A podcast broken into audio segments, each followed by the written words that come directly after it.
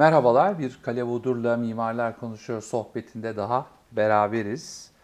Ee, bugün e, gene çok değerli bir konuğum var, ee, Murat Şahin.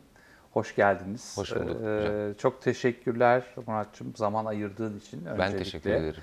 Davet için Ee, hocam. Ve e, aslında e, son birkaç programdır böyle bir biraz daha genç diyelim kuşakla beraber oluyoruz. O da böyle çok e, şeye denk geldi. Tam da böyle gençlerin mezuniyet dönemine denk geldi. Dolayısıyla e, bir böyle rol model olacak kişiler belki e, söyleşilerde e, ilgi çekecek diye varsayıyorum. Sen de onlardan bir tanesisin. E, Teşekkür hocam güzel düşünce için. 99 e, yıldız mezunusun değil mi? Doğru. Giriş. Şey giriş 99 kaç? 2000 Ya 2006'da ben 7 sene okudum. ne Yüksek güzel. şey, okurken e, çalışarak okudum ben. Böyle hani stajyer olarak girdim. Stajyer olarak girdikten sonra da orada çalışmaya devam ettim. Bir de hep iyi bürolarda çalışmışsın. Yani Evet. Emre Arolat, Kreatif ondan sonra değil mi böyle? Evet evet hep tasarım ofisi güzel tasarım ofislerinde yani aslında e, bugünlerimin yolunu o günlerden çizdim diyebilirim. Biraz şans eseri oldu böyle ben mimar olmak falan gibi bir düşüncem yoktu. İşin temeline döndüğümüzde ilk sorulan soru o- odur ya. E, tek mimarlık tercihim vardı. O da oraya kadar düşmez diye yaptığım Yıldız Teknik Mimarlık tercihim. Asıl neydi tercih? Ya ben Boğaziçi'de e, endüstri ya da bilgisayar mühendisliği okumaya odaklanmıştım kendi adıma. E, sınavım kötü gitti. E, sınavım kötü gidince de Yıldız Teknik mimarlık geldi. İşte okurken de böyle mimar olmayı böyle çok da kanıksamamıştım açık söylemek gerekirse. Peki Ama şimdi iyi ki öyle olmuş diyor musun? tabii tabii yani kesinlikle yaptığım yani ben çok şanslıymışım diyorum. Hep onu anlatıyorum. Böyle kendime uygun, düşünceme uygun, yaşantıma uygun bir mesleğe sahip olmuşum. Ee, bunun da aslında buradan e, Alparslan Ataman'ı da anmak isterim. Yani onun e, sayesinde aslında sen bu işi yapmalısın. Ee, bak sende bir şeyler var. Bu kadar e, ben mimar olmayacağım diye ortalarda dolaşma deyip teşvikiye kapıya beni çok çağırdı. Alparslan Hoca. Böyle birebir çok konuşmalarımız geçti. E, hatta son e, mezun olmadan önce bir yarışmaya girmelisin deyip bir yarışmaya falan soktu beni. Oradan ödül gelince, ah dedim bu zevkli bir meslekmiş. Hani Yapabiliyorum. yapabil ben de yapabiliyormuşum. Hani onu fark ettim. E, hatta arkadaşlarla, okuldaki arkadaşlarla konuştuğumuzda da çoğu zaman şey deriz ya, sen nasıl bu kadar mimar mimar oldun derler bana. Çünkü o kadar alakasız. Beklenmedik. Tabii tabii o kadar. Dünyadan gelip. Evet evet evet. Öyle bir şey. Ee, peki niye 7 yıl sürdü? Yani bu çalışma hayatı ne? Evet evet. Ya ben üç boyutlu modellemeyi öğrendim. Ee, bir yandan da baktım orada bir ekonomik getirisi güzel. Ya okulla da zaten alakam yok ee, deyip bir, yan- bir yandan da güzel ofislerde staj yapma imkanı bulup o staj işte bir ay başlayıp e, işi Hadi yapıp- kal diyorlar. Hadi kal diyorlar. Orada kalıyorsun. İşte ne bileyim üniversiteden hocalarımıza yarışmaya gi- giriyorduk mesela. Belli bir noktaya kadar onlarla bir şey öğreniyorduk. Aslında ben biriktirdiklerimi yani e, çuvalın içine koyduklarımı çok sonradan fark etmeye başladım. Yani o farkındalık biraz bende geç uyandı ama e, şimdi inanılmaz e, o geçmiş günlerde iyi ki öyle yapmışım diyorum. Ee, 2015'te değil mi Cengiz Gültek'le bu PDG'yi kuruyorsunuz? Ama ondan öncesinde Var. bir şeyin var. 2008 yılında İbrahim Çelebiven'le beraber işte Emre Oralat'ta çalışıyordu o da. Ee, O ayrıldı, ben girmiştim. Ama bir DOS meclisinde şeyimiz oldu. Onunla bir ofis kurduk. Ee, işte 6 yıl onunla beraber e, serbest mimarlık yaptık, yarışmalar yaptık, proje ürettik. Ee, Ondan sonra bir noktadan sonra e, öyle bir hal aldı ki e, bir es vermenin, bir hani başka bir yola girmenin gereksimi ortaya çıktı. O, ayrıldık. Sonra da e, Yüksel Hocam, e, Cengiz Yüksel Demir, onu da almış olayım burada. Doğru. E, Cengiz Gültek de onun sınıf arkadaşıdır. Ha evet evet. Senden yaşça büyük. Evet, ben, e, dedi ki siz aslında iyi bir ikili olursunuz. Çünkü e, yapmak istedikleriniz veya baktığınız açı birbirini tamamlayacağını düşünüyorum dedi. Böyle bir oturduk sohbet ettik. Önceden de bir iki iş yapmıştık. Davetli yarışma yapmıştık kendisiyle. Oradan da hani dilimizi de biliyoruz. Öyle olunca böyle beraber 2015'te e, PDG mimarlar olarak bir hayata başladık. Hala da devam ediyor. Devam ediyor. Devam. Kaç kişi var ofiste? Hocam e, en sevmediğim soru bu oluyor genelde. Çünkü bir ara kontrolü kaybetmiştim hatırlıyorsanız sizde de böyle bir... Evet konuşmuştuk. Ben onun için sordum zaten. Bir ara bu böyle konumuzdu. evet evet. Ya, şimdi 9 kişiyiz şu anda sanırım. Ee, stajyer arkadaşları saymıyorum. Böyle bu sene çok fazla stajyer arkadaşa yer vermeye çalışıyorum. Ee, çünkü uzaktan eğitim zaten onları zorluyor. Staj yeri de bulamıyorlar. Ee, ofisteki arkadaşlar da evden çalışmaya devam ettiği için hala ben ofisi hala açmadım. Ee, çok zorlanıyorum bu arada itiraf ediyorum. Pandemi nedeniyle. Çünkü Evet. bu kayıt belki yıllar sonra dinlendi. Evet, evet, evet. Pa- pandemi nedeniyle. Şeyi, Ee, niye böyle, diye insanlar tabii, tabii, tabii, tabii. falan. Ya bi- biz içinde içine düştüğümüz ve içine düştüğümüz Şey- durumu algıladığımız için Şey duruyor. Ma- Maskem yanda duruyor. ya geçen Mart'tan beri benim ofis kapalı.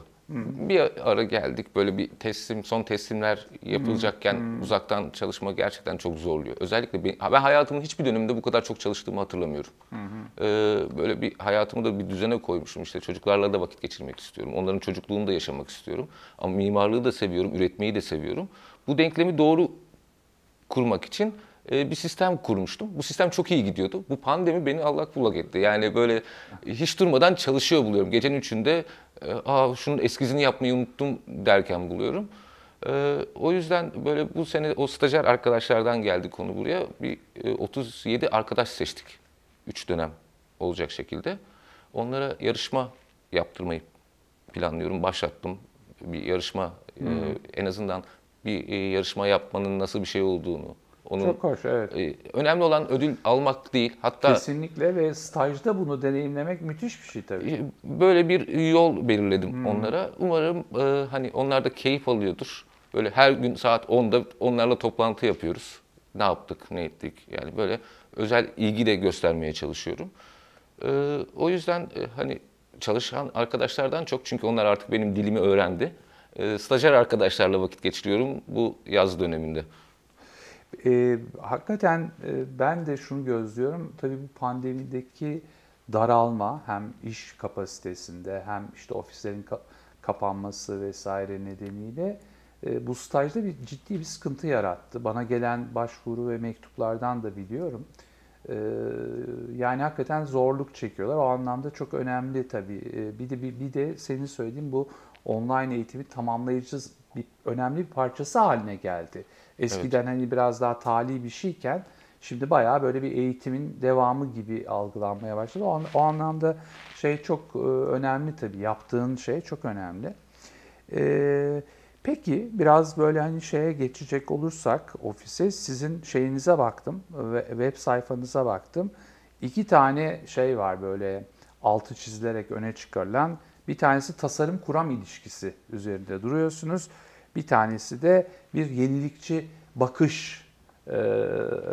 bahsediyorsunuz. Evet. Nedir yenilikçi bakış mimarlıkta sence? Nedir? Şimdi şöyle bir durum var. Genelde bugünlerde çok sık karşılaşıyoruz. Geçmişi alıp e, kopyalama ve onu e, öyleymiş gibi kabul etme. Yeniden durumu. üretme. Evet. Onu e, biz projelerimizde geçmişteki deneyimlediğinden ve doğru olan şeyleri bugünün ihtiyaçlarına göre entegre etme çabasındayız. Yani e, e, bunu değişik terminolojilerle örtüştürmeye çalışıyoruz. Nedir mesela? İşte hayat kavramı. Mesela direkt e, örnek verebilecek olsam e, Yalova'da yaptığımız o e, projede o hayat kavramını bugünün hayatına nasıl entegre ederiz diye sorguladık.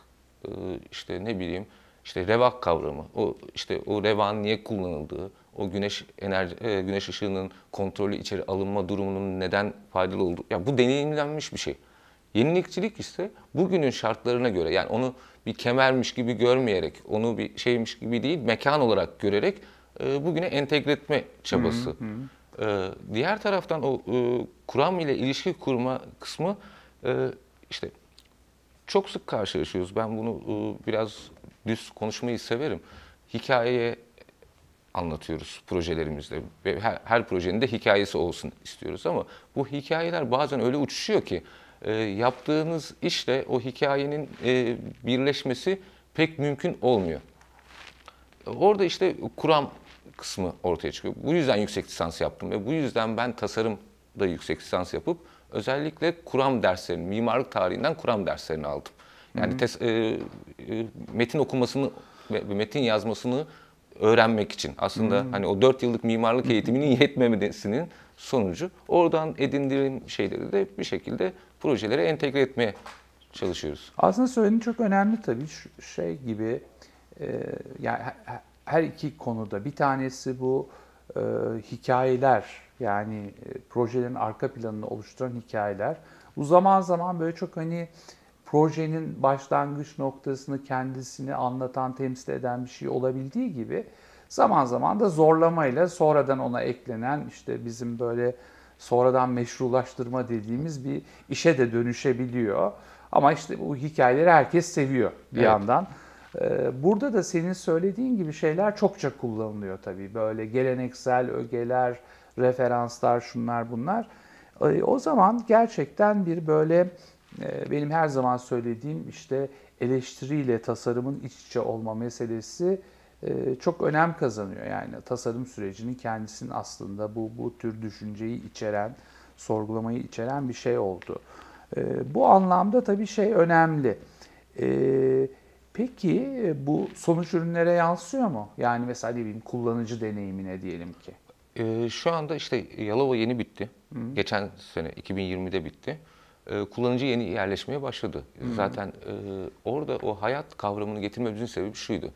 Öyle bir yerde yaptık ki or, e, etrafı orman, deniz görüyor, yürüyerek denize girebilir. İklim özel. İklim özel, her şey güzel. Ama e, işveren tarafından bana işte 1 artı X, 1 artı Y, 1 artı Z yani modüler sistem e, yani 1 artı 1, 2 artı 1, 3 artı 1'in metrekaresine kadar bir veri verildi. Yani hmm. gerçek dünyaya döndüğümüzde böyle çünkü o e, satış pazarlama ekibinden öyle bir brief alıyor. Diyor Hı-hı. ki biz en iyi bunu satıyoruz. Evet, evet. Ama öyle bir yerde o brief'e uyup bir şey üretmek e, bana çok da doğru gelmedi. Yani e, e, orada başka bir şeyleri denemeye, işte bir sokak yapmaya, bu sokakta yaşatmaya, işte bir hayat yapmaya, komşusuyla buluşturmaya e, tepki verenler de oldu. Hı hı. E, abi kardeş yan yana daireyi alanlar da oldu. Yani hı hı. böylelikle o hayat kavramı aslında e, onların kullanabileceği bir mekan haline gelmeye başlayacak. Büyük bir ihtimalle gelecek sene onun e, tepkilerini... Enteresan olabilir yani bir de bir de şey tabii böyle bir akademik şey ekleyip sonuna bunlar nasıl yaşanıyor bu konutlar, çıkış fikri neydi, kullanıcı da bu karşılığını buldu mu vesaire gibi bir araştırma mesela hakikaten çok e, şey olabilir, ilginç olabilir, tamamlayıcı olabilir diye düşünüyorum. Ee, bir de şunu görüyorum aslında mesela bu tür senin söylediğin işte 2 artı 1, 2 artı x vesaire 1 artı 1 neyse e, gibi e, şeylerle, brieflerle e, senin deyiminle veya işte ne bileyim programlarla tanımlanan konut ve toplu konut projeleri pek mimarların hoşuna gitmez.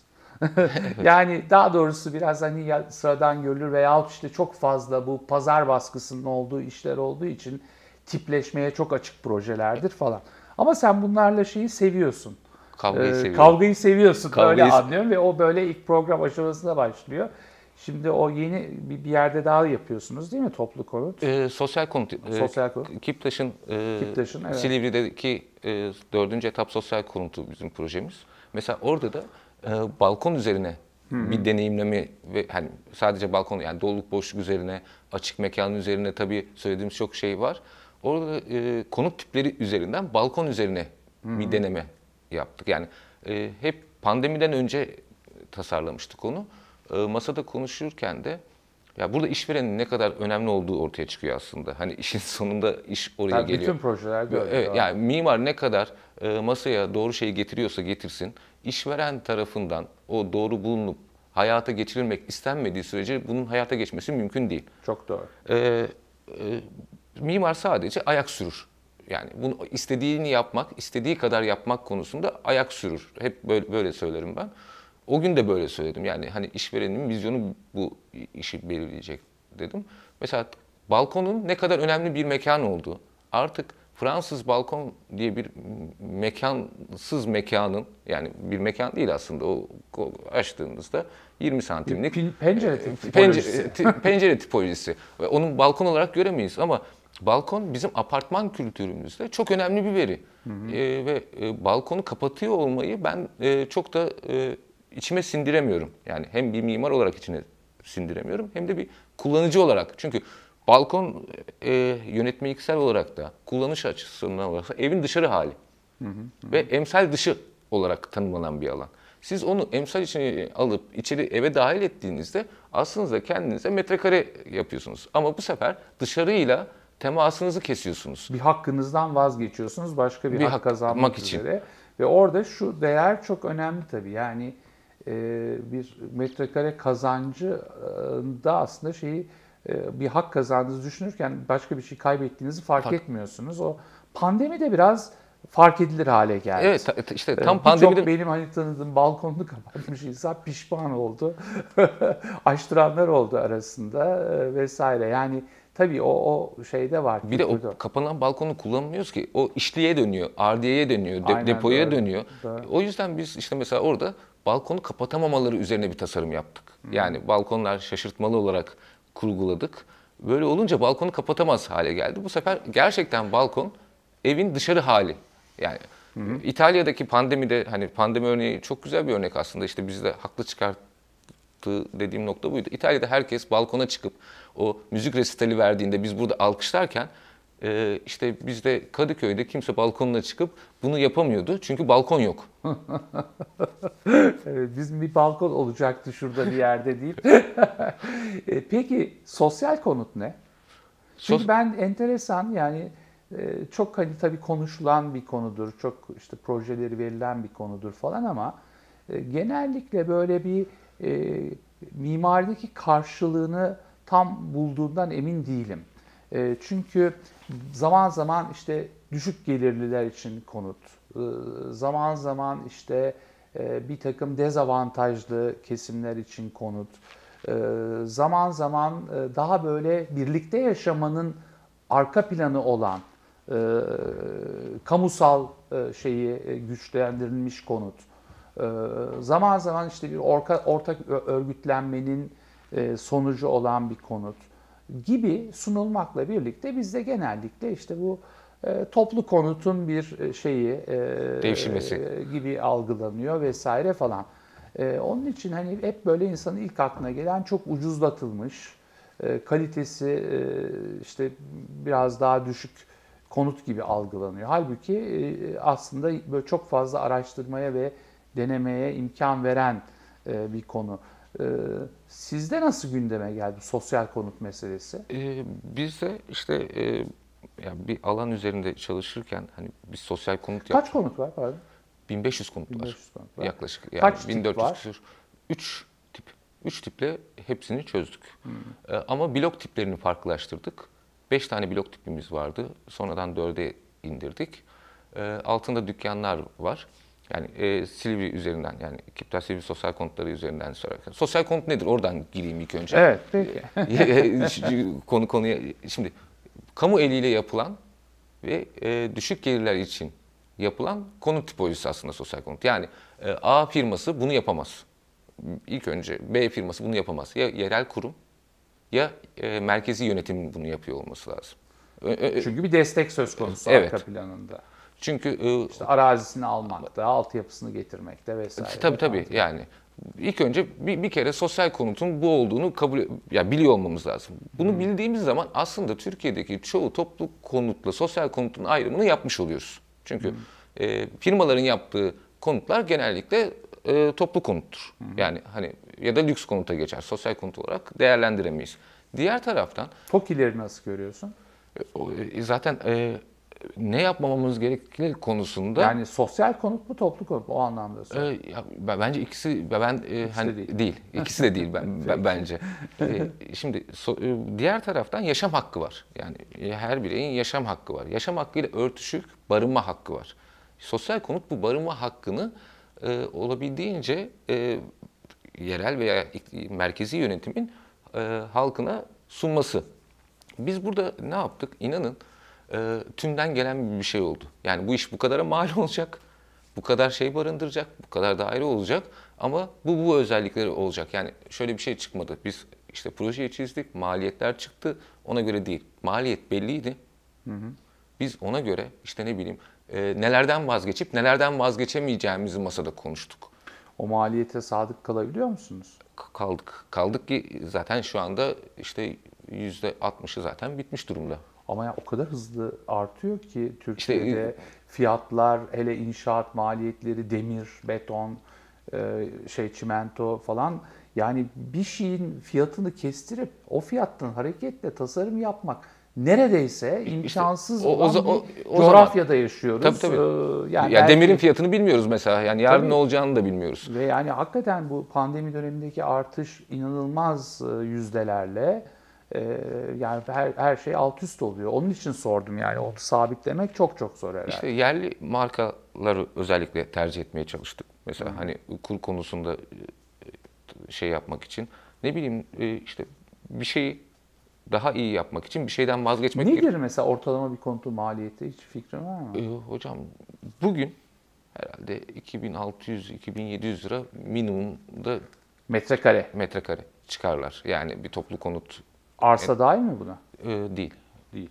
değil. Çünkü e, bir yıl önce konuşuyor olsaydık başka bir şey konuşuyor olurduk. Hmm. Ya yani büyük bir ihtimalle 5 e, yıl sonra dinlendiğinde hadi canım o, o fiyata yapılabilir mi? denilecektir herhalde. Çünkü kontrol edemiyoruz. Yani gerçekten lüks dediğimiz konut aslında sosyal konuta dönmeye başladı. Böyle Evet evet evet. Yani o o şey daral, daralmaya başlıyor e, maliyet aralığı. Onun için meraktan sordum biraz.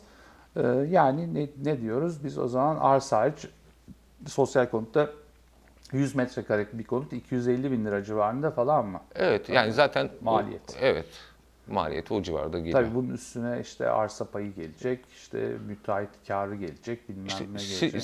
Silivri örneğinde 230 bin lira 2 artı 1 verildi mesela. Satıldı. Evet. Yani kurayla İnsan. satıldı bir de. Hmm. Yani 40 bin başvuru oldu 1400 konuta.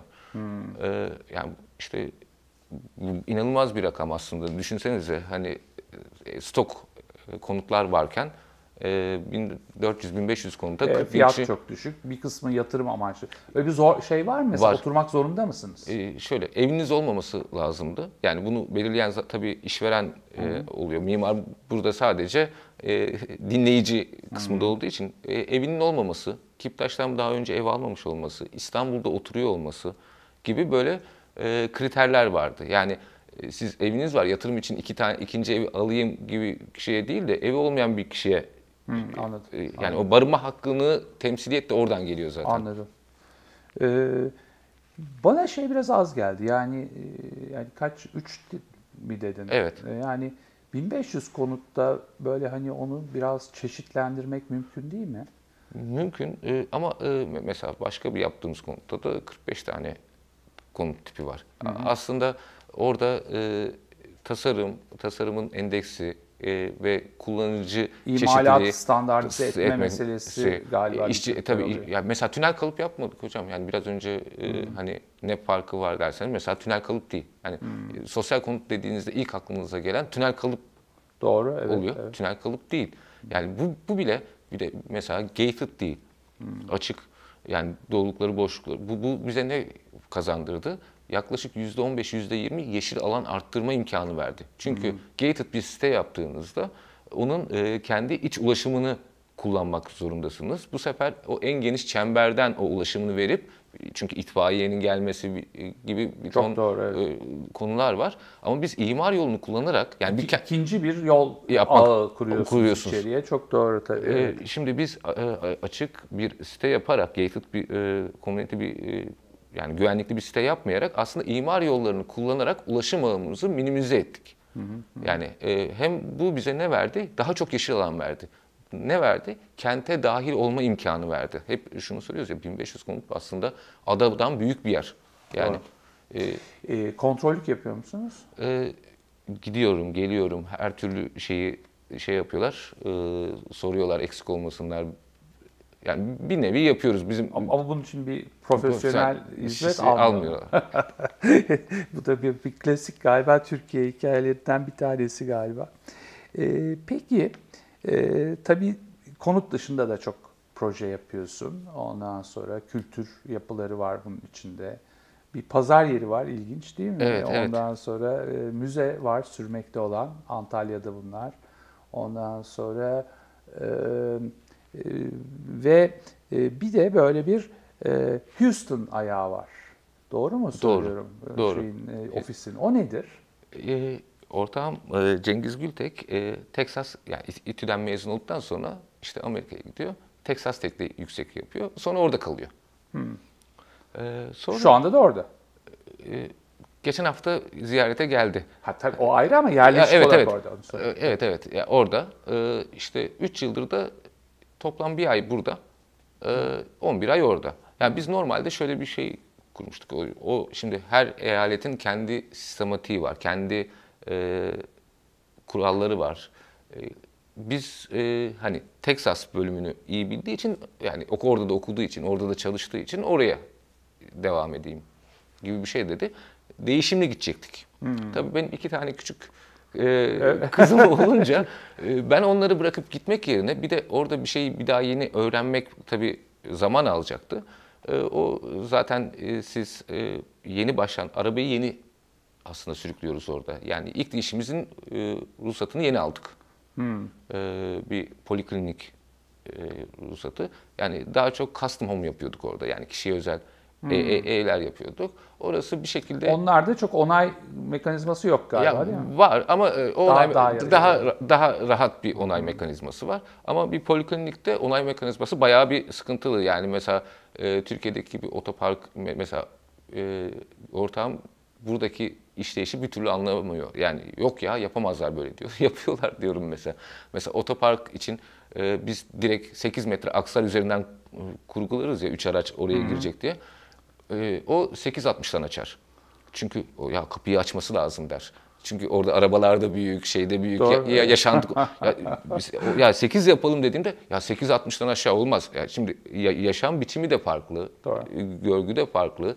Biz burada o yani 8 bulup da o geniş otopark var diyoruz. Ki 35'e kadar izin veriyor galiba. Evet evet evet. Yani o kısa- kısalttıkça kısaltıyoruz biz. Orada öyle bir şey yok. Yani o- orada e, yaşam konforu önemli. Peki şey, e, ya orada da ama bir büro düzeni var. Var, var. Ondan E, sonra zaten ortağımın kardeşi de orada inşaat mühendisi. Hmm. E, işte yani diğer gruplarda var. E, bir düzenimiz var. Yani şey değil. e, posta kutusu üzerinden kurguladığımız bir sistem değil. Evet ya ben bunu çok destekliyorum aslında çünkü yavaş yavaş böyle özellikle genç kuşakta bir yurt dışına e, şey açılma oldu. İşte Arif ve Hakan e, bir yurt dışı ofisi kurdular. Zaten işte e, büyük ofislerin çoğunun ya temsilcilikleri ya orada bir örgütlenmeleri var. Ondan sonra şeylerde çalışanların çoğunun var. İşte bu Türk Cumhuriyet şeyler e, yani Sovyet sonrası Sovyet, e, co- coğrafyadaki şeyler de Rusya'da doğrudan, Ukrayna'da, e, ne bileyim işte e, Dubai'de, e, Çin'de hatta çok sayıda var. Ama mesela Amerika enteresan bir adres. E, Bence mutlaka hani olunması gereken bir yer öte yandan o açıdan e, önemli Amerika'da fikir çok önemli Evet, çünkü. evet. Yani biz burada aslında uygulama projesinden para kazanmaya çalışırken Amerika'da fikir daha ön planda olan bir şey. Böyle bir Senden önce şeyle Arman'la konuşurken o bir şeyin altını çizdi. O bana çok ilginç ve önemli geldi. Aslında gözden kaçırıyoruz. Mesela diyor ki Hollanda'da sadece uygulama çizen bürolar var diyor ve sadece fikir geliştiren bürolar var diyor. Bunlar e, bir uyum içinde veya işte bazen de çok e, işverenin seçimiyle bir araya getirilerek e, iş üretiliyor. Yani birileri sürekli fikir üretiyor ondan sonra ve onu takip ediyor. Birileri de çok uzmanlaşmış bir şekilde şeye gidiyor. Bu tabii böyle konvansiyonel bizim alışkın olduğumuz böyle A'dan Z'ye her şeyi yapan e, biraz artizan mimar modeline uymuyor. Ama Galiba böyle bir şey var. Yani senin de söylediğin bu fikir meselesinin e, önemli olması falan filan gibi bir rol ayrımı çok e, tabii giderek yerleşik hale gelecek diye düşünüyorum. Çünkü öte yandan da bu inşaat detayları vesaire falan e, böyle aynı anda uğraşılacak şeyler olmaktan biraz çıkmaya başlıyor. Çok büyük ölçekli projeler için tabii söylüyorum. İşte o, o da şöyle bir model geliştirdim ben kendi adıma. Ee, kardeş ofislerim var benim.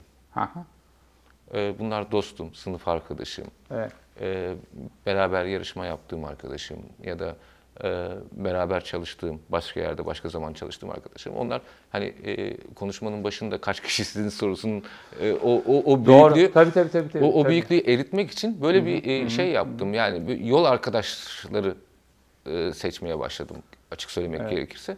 Onlar da bu durum Ekiple ofis aynı şey olmamaya başlıyor. Evet. Yani ekip daha büyük olabiliyor, büyük Evet. küçülebiliyor. Ofis daha core bir kadro. Evet evet çünkü e, kontrol mekanizmanız yani çünkü çıl, yani 30 kişiyi kontrol etmek o kadar e, kolay bir şey değil. Hele genç bir yaşta bunu deneyimlemek sürdürülebilir kılmak. o, o- o zaten başlı başına zor bir şey. Yani, Yani bütçesel olarak da, şey olarak da, fiziksel olarak da çok kolay değil. tabii. işte hem gençsiniz hem o kadar kişiyi koordine etmeniz lazım. Hem e, işte o işleri çıkartabiliyor olmanız lazım.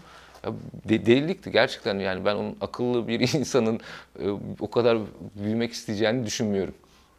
Ee, evet, peki ee, sen de gidip geliyorsun Amerika'ya. Ben e, gideceğim zaman pandemi patladı. Hmm, anladım. Yani tam dedim ki ben 6 ay ben kalayım artık. Hani kızlar da Anladım. artık bir şeye Ama geldi. biraz artık bu düzen yerleşti. Çok kolay olmayabilir bundan Ya sonra. bi- biz zaten uzaktan şey yapıyorduk. bir de bir de o var. Tabii, ya, tabii, ya tabii. biz uzaktan yani, e, uygulamalarla zaten konuşuyorduk. Ee, peki e, bu bu şeyde yani e, bu bu çeşitlilik ve şeyde e, yani proje gamı çeşitliliği var işte coğrafya şeyi çeşitliliği var falan. E, seni böyle daha çok temsil ettiğini düşündüğün projeler hangileri? Ee, ya ben hepsinde aslında böyle baktığınızda bir dilim yok benim daha. Hani Biraz onu söyleyeceğim aslında şey yani e, konuya ve projeye göre konum alabilen bir esneklik görüyorum Evet. açıkçası. ya, yapılarda. Ya ona çalışıyorum işte ya. Parametrik bir tasarım işte mesela organik pazar bir parametrik tasarım yani e, orada bizde e, küçük bir projede olsa ikonik bir şey istediler. Artı şey bir bir sürdürülebilirlik işte çevre, Tabii, tabii. yeşil yapı kavramları falan da var E, Tabii orada. tabii. Ya he- hepsi bir, bir- birlikte yani e, o işte o proje WAF'ta finalist oldu. Ee, o yılda Çelik Proje Ödülü kazandı mesela. Yani e, bana çünkü gelen ilk brief biz ikonik herkesin hani yurt dışında pazar yerine gidiyorsunuz ya hani e, çünkü yurt dışına çıktığımızda işverenleri bak şuraya gidin buraya gidin diye mimari yapıları örnekliyoruz. İşte onlardan bir tanesi de pazar yerleri oluyor. Çünkü e, bizim aslında kültürümüzün içinde olmasına rağmen e, bizim çok önemsemediğimiz mekanlar onlar. E, oradan çıktı işte böyle bir ikonik bir şey yapalım diye işte Antalya'da olduğu için tamam dedim alanı görmeye gittim. Alan kentin ortasında küçücük bir boşluk aslında. Ya buraya ikonik ne yapabiliriz derdine düştüm mesela. Hani bu burada şeyi söylemiş. Her projenin kendi düşünme eksenini dinamikleri ve şeyleri var. o başımı kaldırdığımda dağları gördüm. Aa, yürüyorum her taraftan Antalya'da dağları görmeye başlıyorum. O zaman dedim ki ya biz dağları hissetmemiz lazım. Hani projenin de temeli bu. Çünkü Antalya dedim mi dağlar geliyor Çok deyip doğru. Falez ve dağlar. Falez ve dağ, yani falezi de orada kurgulayamayacağım. Hani hikayecilikten başka bir şey. Hani kurgunun oradan çıktığını anlatmaya yani kuram bence orada doğuyor. Hikayecilik başka bir şey. Anlam yükleme durumu. Ben ondan kaçıyorum kendi adıma. Çok hikayeci, yani hikaye okumayı sevmiyorum. Dün e, şey vardı. E, ODTÜ'de ben davetli olarak gittim 3. sınıf jürisine. Bu konular çok hani biraz tartışıldı. Aslında bu ikonik yapı meselesinde de bunun böyle bir e, talep olarak masaya gelmesinde aslında bir gariplik var. Evet. Yani çünkü bir yapı böyle baştan hadi ikonik yapalım diye e, ne kadar yapılabilir bilmiyorum. Yani bir sonuç ürünü olarak şey e, olabilir ama bir de tersten gittiğinde her yapıda böyle bir talep e, olmaya başlıyor. O pazarın yarışmacı e, varoluşu veyahut işte e, kimliğin bir artı pazar değeri olmasıyla birlikte. Dolayısıyla bu böyle bir, bir, bir herhalde epey bir e, tartışacağımız şeylerden bir tanesi. Ama o yapıda herhalde hakikaten böyle büyük tek açıklık olması nedeniyle falan ilginç bir arka plan e, zemini de vardı. Bir de kentteki bağlamı nedeniyle e, diye düşünüyorum. E, müzenin inşaatı sürüyor. Evet, e, müzede de şöyle bir şey yaptık. Müzenin içini boş bıraktım ben. Hmm. E, bir konferans düzenlediler. Herkes şaşırdı çünkü mimarlar böyle rol çalmayı çok severiz biz. Hemen hmm. içini de kurgulayalım. Orada bu olsun, burada bu olsun. E, 15 tane müze müdürü, işte üniversiteden e, hocalar falan geldi. Dedim ki yani burada brief sizsiniz. Hmm. Mimar olarak ben sadece ne sergileyeceğinizi bilerek içerik kurgulayabilirim. O yüzden bu yapının içi boş. sadece ben bu yapının bir kabuk gibi oluşturup yani bir kabuk yaptım aslında. O da e, Türk ve İslam e, eserleri müzesi olacağı için e, dünle bugünü temsil edecek bir şey olsun. Yanında da bir cami var. İşte e, bir motifin e, aslında caminin yanında bir motif varken camiden uzaklaştığınızda modern bir yapıya dönen bir e, taş cephesi var. Hı. E, böyle bir e, kurgu verdim. Yani hani müzenin de dünü bugüne taşıması gibi bir durum olduğunu öngörüp öyle oraya getirip orada bıraktım. Şu anda da işte uygulamada orayı nasıl yapalım, burayı nasıl yapalım sorularına hala gönüllü olarak gönüllü olarak gönüllü olarak e, çünkü bir mimar kendi istediği gibi bir yapıyı %60 tamamladığında gerçekten o yapı çok iyi çıkıyor. Ya doğru ama işte o, imkan her zaman olmuyor. olmuyor. Bazıları aslında oluyor. Çünkü böyle iş almak için onu bir koşul olarak koyan mimarlar da var vesaire falan. Ya müze konusu ilginç e, Murat çünkü e, iki tür benim gördüğüm. Hani tabii çok tür ama yani şey yaklaşım açısından müze var. Bir içindekini sergileyen bir de kendini sergileyen diye özetleyebiliriz belki. E, ya bazı özel sergiler var Bunlar için yapılmış müzelerde tabii ki içindeki neyse ona göre biraz şey yapıyorsun ve e, senin söylediğin hangar yaklaşımı, boş mekan yaklaşımı bunları çeşitli şekillerde düzenlemek için imkan tanıyor. Bu çok önemli. Ama müze bir yandan da işte böyle bir hani kentin e, kimliğini, işte değerini temsil eden çekici bir e, işaret değeri olan bir yapı olarak da kullanılıyor. İşte bu özellikle ee, şeyden sonra Frank Gehry'nin bu böyle çok ilgi taşıyan, ilgi çeken binalarından sonra bu böyle biraz öyle de algılanmaya başlandı. O yüzden hani e, çok tartışılabilecek e, bir konu. E, ama yani eğer şey yapılacak ya bizde ne sergileyeceklerini bilmiyorlardı. Bilmedikleri için yani evet. e, çünkü ürün toplama konferansı düzenlediler. Biz mecburen orada geri adım atmak zorunda kaldık. Yani bilmediğimiz bir, yani bir şeyin üzerine gidemezdik. e, biz e, genişliği bırakıp oyun oynama sahasını onlara bırakıp doğruyu sonradan devşirebilmeleri için imkan sağladık orada. Evet. Ya ben hep şey örnek veriyorum. Ee, özellikle öğrencilerle olan sohbetlerde çok kişi de katılıyor bana. Mesela Bilbao işte e, çok hani meşhurdur. E, ama gitmemiş insanların çoğu ne sergilendiğini içinde pek de bilmez. Yapıyı çok iyi bilirler ama hani e, ya, Tabii. anlatabiliyor muyum? Yani bu bu böyle bir enteresan işte zaman zaman öne çıkan bir konu. Hep herkese soruyorum. Ne öneriyorsun gençlere? Ne yapmalılar? Sen çünkü böyle hani bir e, genç yaşta bir e, düzeni oturtmuş biri olarak öne çıkıyorsun. O açıdan belki kendi deneyimin ve e, şeylerin çok önemli. Çok zor bir dönemde mezun oluyorlar. Yeni mezun ya olacaklar. Değil mi? Evet. Yani bu çok hakikaten, zor. Yani... hakikaten yani moral bozmak için değil ama birçok şey üst üste geldi. Bir, buna bağlı bir şey de var e, mutsuzluk ve umutsuzluk da var. E, umarım çok geçici bir şeydir bu. Evet yani e, yani bunu ilk başta söylemem lazım çünkü e, bazen o karamsarlıklarını görüyorum. Yani böyle bana mesaj yazan, mail atan herkese cevap vermeye çalışıyorum. Evet. İletişim kurmaya çalışıyorum. Dinlemeye çalışıyorum. E, hep onlara şunu söylüyorum aslında. Mimarlık bireysel bir meslek. Hı hı. Sizin mezun olduğunuz okul değil. Sizin e, e, şeyiniz, yeteneğiniz, bir noktaya kadar değil. Çünkü mimarlık öğrenilebilen bir meslek. Yani e, çünkü Türkiye'deki mimarlık ortamında ürettiğimiz e, ya- yapıların e, çok şanslı olduğumuzu anlatıyorum mesela. Neden? %90 basat bir yapı stoğumuz var. %10 ne yaparsan yap sen Öne çıkıyor. öne çıkıyor. Bu, bu yüzden bunu öğrenebilirsiniz. Yani bu yüzden şanslısınız. Bu şansı değerlendirmek için kendinizi geliştirmelisiniz. Yani bana hangi programı öğrenmeli diye değil, ben nasıl kendimi geliştirmeliyim kısmına bakıyor olmanız lazım. Çünkü şöyle bir sıkıntı var. Ee, eskiden bilgiye ulaşmak bu kadar kolay değildi. Şimdi çok kolay. yani. Şimdi çok kolay. Çok kolay olduğu için depolamıyorlar. E, O çok önemli söyledim. Bir de tabii bilginin e, süzülme Mes- biçimi ve yani e, hangi bilgiyi ayıklayacağın e, önemli hale gelmeye Depolamadık, başladı. işte depolamadıkları için süzme ihtiyacı da. Yani nasıl olsa ben ona bir tuşla ulaşabiliyorum. Tekrar ulaşım. E, ama şu da var tabii o kadar çok e, şey ortada dolaşıyor ki e, zaman zaman birbiriyle çatışan süreklilik halinde bilgi.